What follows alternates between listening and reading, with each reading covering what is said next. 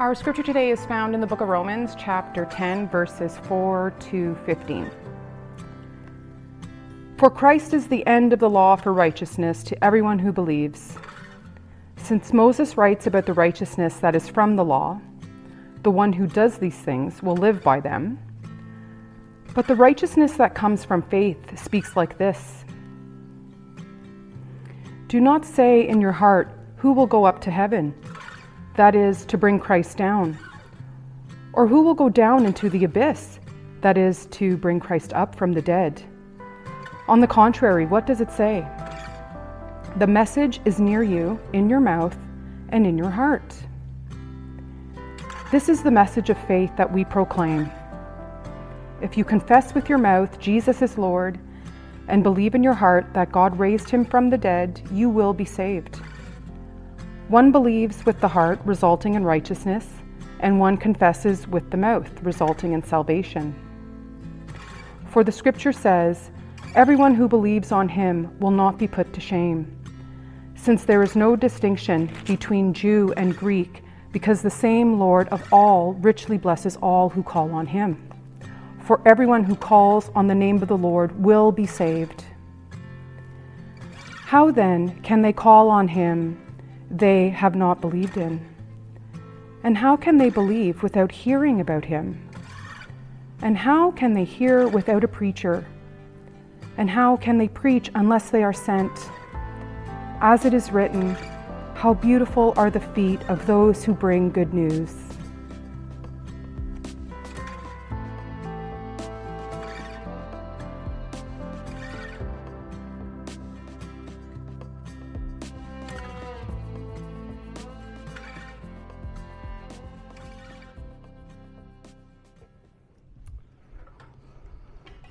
That is the word of the Lord. Thanks be to God. Let's say that. The word of the Lord. Thanks be to God. I'm so grateful for his word. Um, before I went to Japan, uh, I'd never eaten sushi before. i I think I mentioned this a few months ago, but it's a good story. I want to tell it again. And for me, sushi was this uh, exotic foreign food that was outside of my sphere of knowledge. Why would anyone eat raw fish? Was my question. And uh, my mindset was that sushi was strange, it was unusual, it was weird. And then I went to Japan while serving on the missionary ship and the Logos Hope. And while I was there, we got to witness yeah, Japanese culture, including women wearing kimono. Uh, we saw koi fish, uh, manga, the onsen public baths and of course, sushi. So, me and my mate Aaron are in a sushi restaurant, and it's one of those uh, with a sushi train, meaning that there's a conveyor belt that just keeps on going round and round with little sushi dishes on it. And all you have to do is grab one of those plates as it passes you, and then you eat the sushi on the plate. And it's quite simple. And the best thing for someone like me who knows nothing about sushi is that you do not have to order off the menu because the actual thing is passing in front of you, so you don't have to pronounce any words that you don't know how to say and sound like an idiot. Um, it really couldn't be easier. And now, because of that sushi train in that sushi restaurant, what was once uh, exotic and foreign and strange to me is close to my heart. It's one of my go tos when I go out and eat. Maya and I both enjoy eating sushi. And I enjoy telling you this, perhaps in the hope that if you're a sushi skeptic, then maybe one day you will give not peace a chance, but sushi a chance. And then you all know what I know that sushi is great. Let's turn to our lectionary reading as we uh, uh, uh, which is Romans chapter 10, 4 through 5. And as you find Romans chapter 10, sorry, 4 to 15, as you find Romans 10, 4 to 15 in your Bibles, let's recap this summer series so far. We, we're calling it Broken Good News for Tough Times. And last week, uh, or sorry, week one, we looked at uh, Romans 8, 1 through 11, three phrases to locate your life and we learn that in Christ you are not condemned. In Christ, sin is condemned. And so, because of these two, you're free to live accordingly. So if you're feeling lost right now, maybe revisit that one on YouTube uh, or wherever you get your podcasts. Week two, we heard from my brother Josh Wallace about sharing about how God transformed him from being a God hater to a street preacher to a someone who actually shares good news for tough times on the streets of Wales. And he shared some incredible stories of God's grace and miracles in the valleys of South Wales. And so, if you need to be reminded that the harvest is plentiful, that God is changing lives, then you can watch that one again. Week three, the good news for tough times was that we are fully adopted, but not yet home. And our text was Romans 8 12 to 25, that we're in the airport, we have a new family, but we're waiting for our final flight, our final uh, flight home. And if you want to find hope in the midst of the unsettled, rather icky feeling that we often feel in this world, this airport of life, then maybe give that one another listen.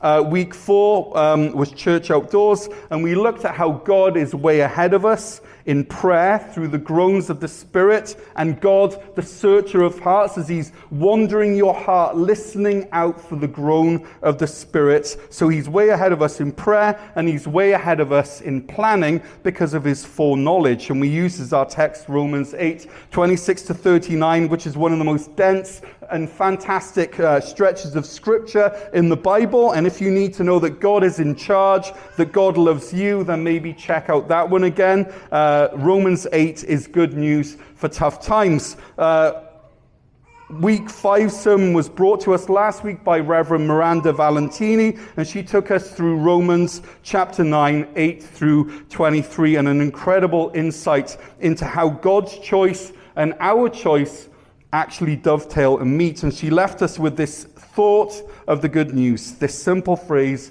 Jesus, I choose to trust you, is a radical uh, declaration if we moment by moment choose to live it out. That's what we heard last week. Next week, we're going to hear from Dan Noel, who set up a ministry center called the Lighthouse uh, Cafe in Smiths Falls. And we're going to be encouraged as as to the ways that the Lighthouse Cafe is bringing Smiths Falls good news for tough times. And then the week after that is going to be the turn of Teen Challenge to share what's going on there um, in the world of people becoming free from addiction. And we already got a sneak peek as to what's going on there a couple of weeks ago when Belinda shared how her son Kyle, who is in, who's just started Teen Challenge right now, gave his life, you know, to Christ and and was baptized. So I've loved this series as we. Um, as it's brought us both teaching of God's truth with stories of God's transformation. We know Jesus and we grow in Jesus so that we can show Jesus to others. That's what Cornerstone is all about, is knowing Jesus, growing in Jesus, and showing him, him to others. And so feel free to revisit anything that we've, uh, we've taught so far, um, either as a podcast or on YouTube. Our world is broken. Our world needs good news for tough times.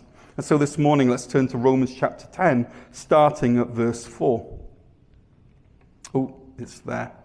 That says, For Christ is the end of the law for righteousness to everyone who believes, since Moses writes about the righteousness that is from the law. The one who does these things will live, will live by them.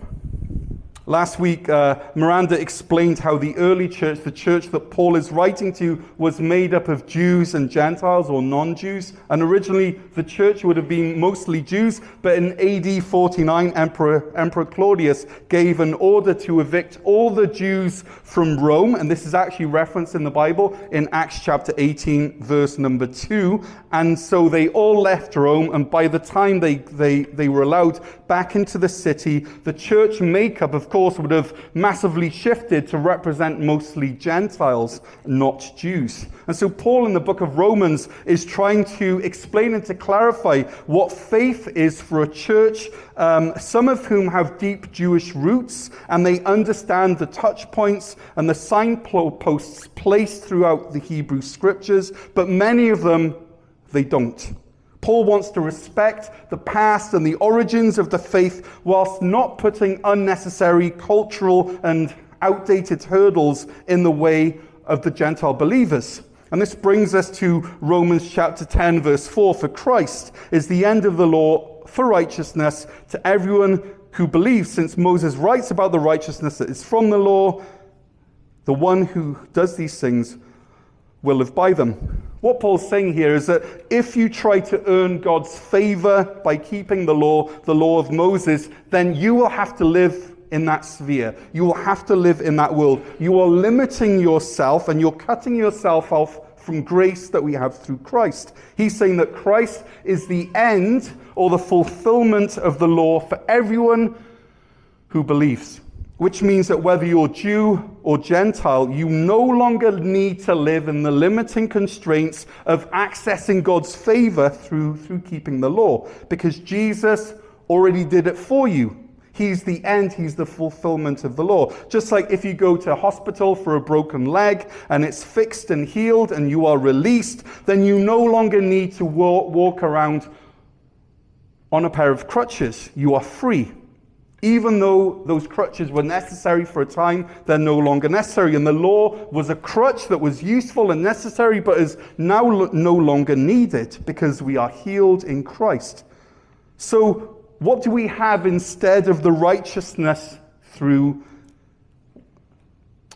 um, through the keeping of the law? Instead of that, instead of the righteousness that we have through keeping of the law, we have righteousness that comes through faith. Verse 6. But the righteousness that comes from faith speaks like this do not say in your heart, who will go up to heaven, that is to bring Christ down, or who will go down into the abyss, that is to bring Christ up from the dead. Paul here deals with two misconceptions that are really based around our own effort, our own works. And the wrong thinking that Paul is addressing here is this if you believe that righteousness or being right with God, being okay in His sight, if that comes from your own works, from keeping the law, then you're kind of made the hero of your own story, right? You actually end up becoming your own savior. Your works or your efforts are what save you, not faith. And you kind of end up as a, as a Hercules or a Xena warrior princess in your own narrative. And lots of movies, lots of modern movies have this narrative, right? That I'm strong, I'm okay, I have what it takes, I don't need really anyone else. Just all that has to happen now is that everyone else realizes that I'm okay and I'm strong and I have everything that I need. And so you, and so in this verse, you either think that you have to go up, up to heaven to bring Christ down, or you, or, you, or you need to go down to the abyss to bring Christ up. And the only reason that you would have to go up to heaven to bring Christ down is if he was reluctant, or if he was busy, or if he was uninterested. And so what we see here is an image of someone going up to Jesus' house and knocking on the door and asking him to come and save them. Because, of course, in this narrative, Jesus needs your help. He needs a sidekick. He's not enough on himself. And if you go and physically, as it were, go and get Jesus from heaven, then in a sense, you can claim credit for being saved. You've scaled the heights and you've gone on some epic quest up, up to the top of Mount Olympus to wake up a slumbering God. Last week, uh, Miranda referenced or explained how reliant Paul was on, the, on, the, on lots of scriptures which are now called the Old Testament. And so Paul was a Jew who was trained in the Jewish faith, and he's writing to a church that is made up of Jews who need to be told that Jesus fulfilled the law, and he's writing to Gentiles who have to be told that this Jewish, that this Jesus faith didn't just spring out of nowhere, but it actually has ancient roots. And it's here in verse 6 and 7 that Paul is actually referencing back yeah, to the book of Deuteronomy, chapter 30, verse 12. And the original text in book of Deuteronomy says this This command that I give to you today is certainly not too difficult or beyond your reach. It's not in heaven so that you have to ask who will go up to heaven, get it for us, and proclaim it to us that we may follow it.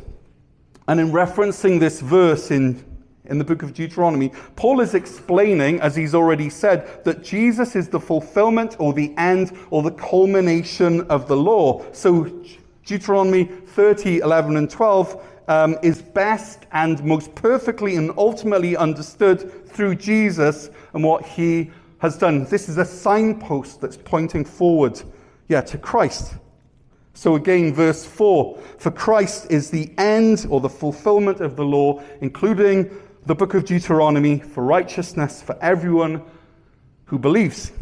Romans 10, verse 4. So Deuteronomy points towards Jesus. And the name Jesus, in a sense, is stamped in big red letters all over the pages of the law because it's all about Him. And so, friends, this morning, if you are in need of a Savior, you do not need to go up to heaven to get Jesus. He's not up there, uninterested, waiting for someone to stir him to action. And neither is he down there in the abyss, in the, in the grave, waiting to be brought up to life. Verse 6 Do not say in your heart who will go up to heaven, that is to bring Christ down, or who, who will go down into the abyss, that is to bring Christ up from the dead. Christ doesn't need your help. He doesn't need you to venture down into the abyss, into the grave, you know, to bring him to life. He doesn't need you to rescue him. He doesn't need you to give him spiritual CPR. He doesn't need you to save him so that he can then in turn save you. And so in verse 6 and 7, we are disabused of two misconceptions about Jesus the Savior. Number one, that he's uninterested or unconcerned in your plight. In other words, that he needs to be brought down from heaven. And number two, that he's unable or powerless to help you, that you need to bring him to life. No, the message of Scripture, the central theme of the New Testament is that Jesus has already come down in the incarnation, and that he's already been brought up from the grave in the resurrection. And if he's already done this, then we don't have to do it. We, he doesn't have to do it again. The incarnation and the resurrection are two themes that Paul keeps on referring back to, like in Philippians chapter 2, verse 7, which says this instead, He, Jesus, emptied himself by assuming the form of a servant, taking on the likeness of, of humanity. This is called, this is known as the incarnation. And when he had come as a man, he humbled himself by becoming obedient to the point of death, even to death on a cross. For this reason, God highly exalted him the resurrection and then the ascension, and gave him the name that is above every other name. Philippians chapter 2, 7 through 9. So here we're, we're seeing that Jesus has already come down from heaven and he's already been raised from the grave. And so if we don't need to bring Christ down from heaven, and if we don't need to bring up Christ from the dead to access a right relationship with God, then what is the location where we can find our right standing with God. In other words, what must we do to be righteous in God's eyes? And verse 8 answers this most important question. On the contrary, what does it say? The message is near you, in your mouth and in your heart. This is the message of faith that we proclaim if you confess with your mouth Jesus is Lord and believe in your heart that God raised him from the dead, you will be saved. One believes with the heart, resulting in righteousness, and one confesses with the mouth, resulting in salvation. Verse 8 says that right standing with God is not found by us traveling to heaven or the grave. Right standing with God is not there, it's not far away in some far flung theological space. No, it's near you. It's in your mouth and it's in your heart. It's like the sushi on the sushi train. I don't have to make the sushi. I don't even have to go into the kitchen and to remind the chef that I'm there. I don't have to create my own sushi. I don't have to go up to heaven to get Jesus or down into the grave to find Jesus. The sushi is already on the conveyor belt and it's coming to me. Right relationship with God is not found in heaven or in the abyss, in the grave. Right relationship with God is moving past you at this moment. It's located here in your mouth and here in your heart. Let's listen to this verse again. The message is near you, in your mouth and in your heart. This is the message of faith that we proclaim. If you confess with your mouth Jesus is Lord and believe in your heart that God raised him from the dead, you will be saved. It's a promise. One believes with the heart, confessing or uh, resulting in righteousness, and one confesses with the mouth, resulting in salvation. This is good news for tough times. So, to use our sushi example, to get the benefits of the sushi, I need to believe that the sushi is there, faith, and I need to open my mouth and get the sushi inside. And if I want a particular sushi, I ask for it. I confess my need of the sushi, confession and faith. And the good news is that when the going gets tough, the tough don't have to get going. Instead, when the going gets tough, the needy just have to believe and call out. You don't have to go to heaven to get Jesus. Instead, you, you confess that Jesus is already the Lord of heaven, and you don't have to go to the abyss or to the grave. Instead, you believe that, that God already raised him from the dead, the abyss, and the grave, and you will be saved you will be saved. You will access the saving power of Jesus, who is the Lord of heaven and of whom God raised from the dead, from the abyss. Friends, God's salvation is not far. It is near. It is at the tip of your tongue and the beat of your heart. One believes with the heart, resulting in righteousness, and one confesses with the mouth, resulting in salvation. So, righteousness, right standing with God, comes from faith, from trust, from, from truly believing in Him. It's the total opposite of earning, it's just trusting that He's already done it, placing your, your trust wholly in Him, saying, regardless of what's going on around me, regardless of the current wisdom of the day, regardless of what my friends or the media or society tells me, I choose to believe in you. And in that moment of faith, that childlike faith, that mustard seed faith, you receive right standing with Almighty God. And remember, it's not from keeping the law of Moses. It's in believing in the one who kept the law of Moses perfectly for us. We don't have to be perfect because Jesus was and is already perfect. And through faith, we access Jesus' perfection. We believe and we confess. And so, my question to you this morning is this Have you stopped trying to save yourself? Have you instead placed your trust in Jesus? For full salvation? Do you believe that Jesus is the only way to be delivered or to be rescued? If so, you can confess it, which means you can tell him your need of him because he loves you. He died for you. He came from heaven for you. He rose from the grave for you. And now Consequently, salvation is not far. The message is here in your lips, and it's here in your heart.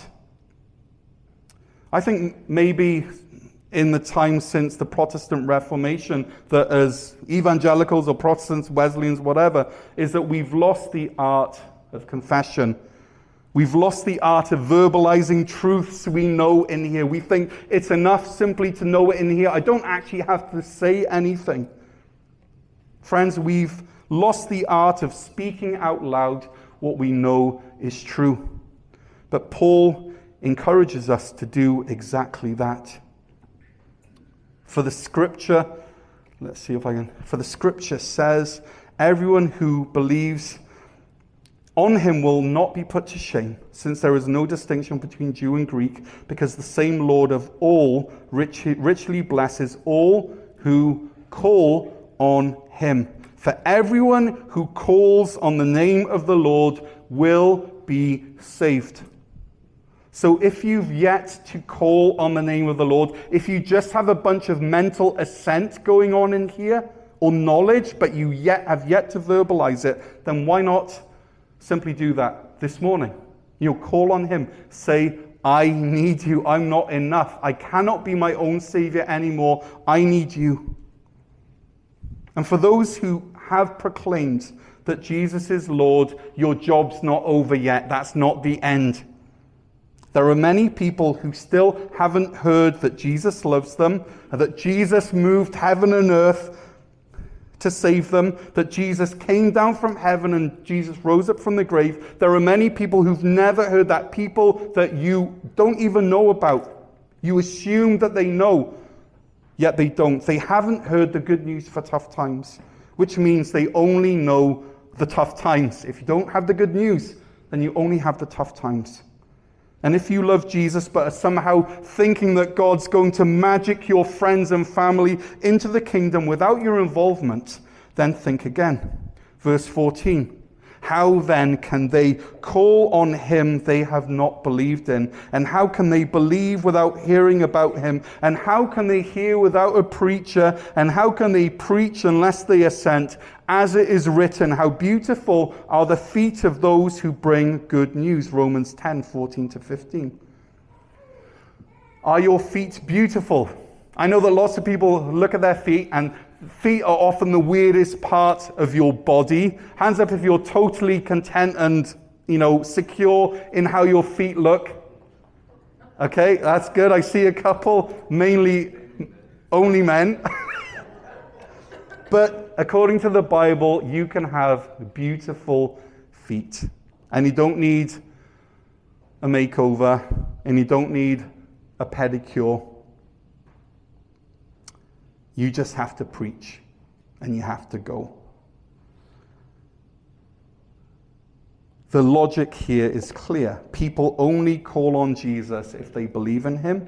They only believe in him if they hear about him. They only hear about him if someone preaches or communicates or brings good news. It's not my job. I'm not the preacher referenced here. You are the preachers referenced and they only preach if they are sent. So it seems to me that according to this verse, that the two options before us is to preach or to communicate and to send. And if you're doing neither, if you're not preaching, if you're not communicating, and you're not sending or releasing anyone, if you're not supporting missionaries, all of that kind of thing, if you do nothing, then you're abdicating your responsibility as a recipient of the grace of God. Because here's the thing there are family members of yours, there are friends of yours, there are neighbors of yours, there are colleagues of yours who still believe that in order to be saved, they need to go up to heaven themselves or they need to go down into the abyss themselves. They believe that they have to do the work and they are going to hell thinking that it's all on them. They think that they need to make the sushi in order to enjoy the sushi. But the sushi is already made. It's already on the conveyor belt. It's already coming towards them. They just have to believe in their heart that Jesus is Lord and confess with their mouth that God raised him from the dead and they will be saved. But they don't know that yet because their friends haven't brought them into the sushi restaurant and sat them down and who is the one that God has placed in their life to tell them, to inform them, to preach to them, to proclaim to them that no, no, no, righteousness is not up there. Righteousness is not down here. It's closer than you think. It's within arm's reach. It's near you. It's in your mouth and in your heart. Who is that person? It's you. It's not me. It's you. You are the one who can bring them good news for tough times. And remember, if they don't have the good news, then all they're left with is the tough times. And I'm glad that Aaron, my friend, didn't make up my mind for me that sushi wasn't for me. I'm, I'm, I'm really glad that Aaron didn't say, hey, you, you know what, Dan, looking at you, I don't think that sushi's your thing. You're more of a burger guy, I think. I'm glad that Aaron told me the gospel, the good news of the sushi train and he afforded me the honor and respect to make my own choice, to decide for myself, and I've never gone back. The message is near you. It is in your mouth and in your heart. This is the message of faith that we proclaim. If you confess with your mouth that Jesus is Lord and believe in your heart that God raised him from the dead, you will be saved. Let's not make it any more complicated than God makes it in the Bible. Let's pray. And if there's anyone here who hasn't yet eaten the sushi from the sushi train, if you haven't yet ex- uh, uh, uh experienced um, the saving power of Jesus, new life in Him, then all you have to do is call on the name of the Lord. That's it. He knows the rest. You don't have to explain it all. He knows. Just say, Lord, I need you. Call on Him. Confess with your mouth uh, uh, and believe in your heart. And if you, if you know that God has placed you um, in a job, in a family, in a neighborhood, and you are abdicating your responsibility to preach, then the long and the short is that those people around you are never going to hear. And one day, that will be your greatest regret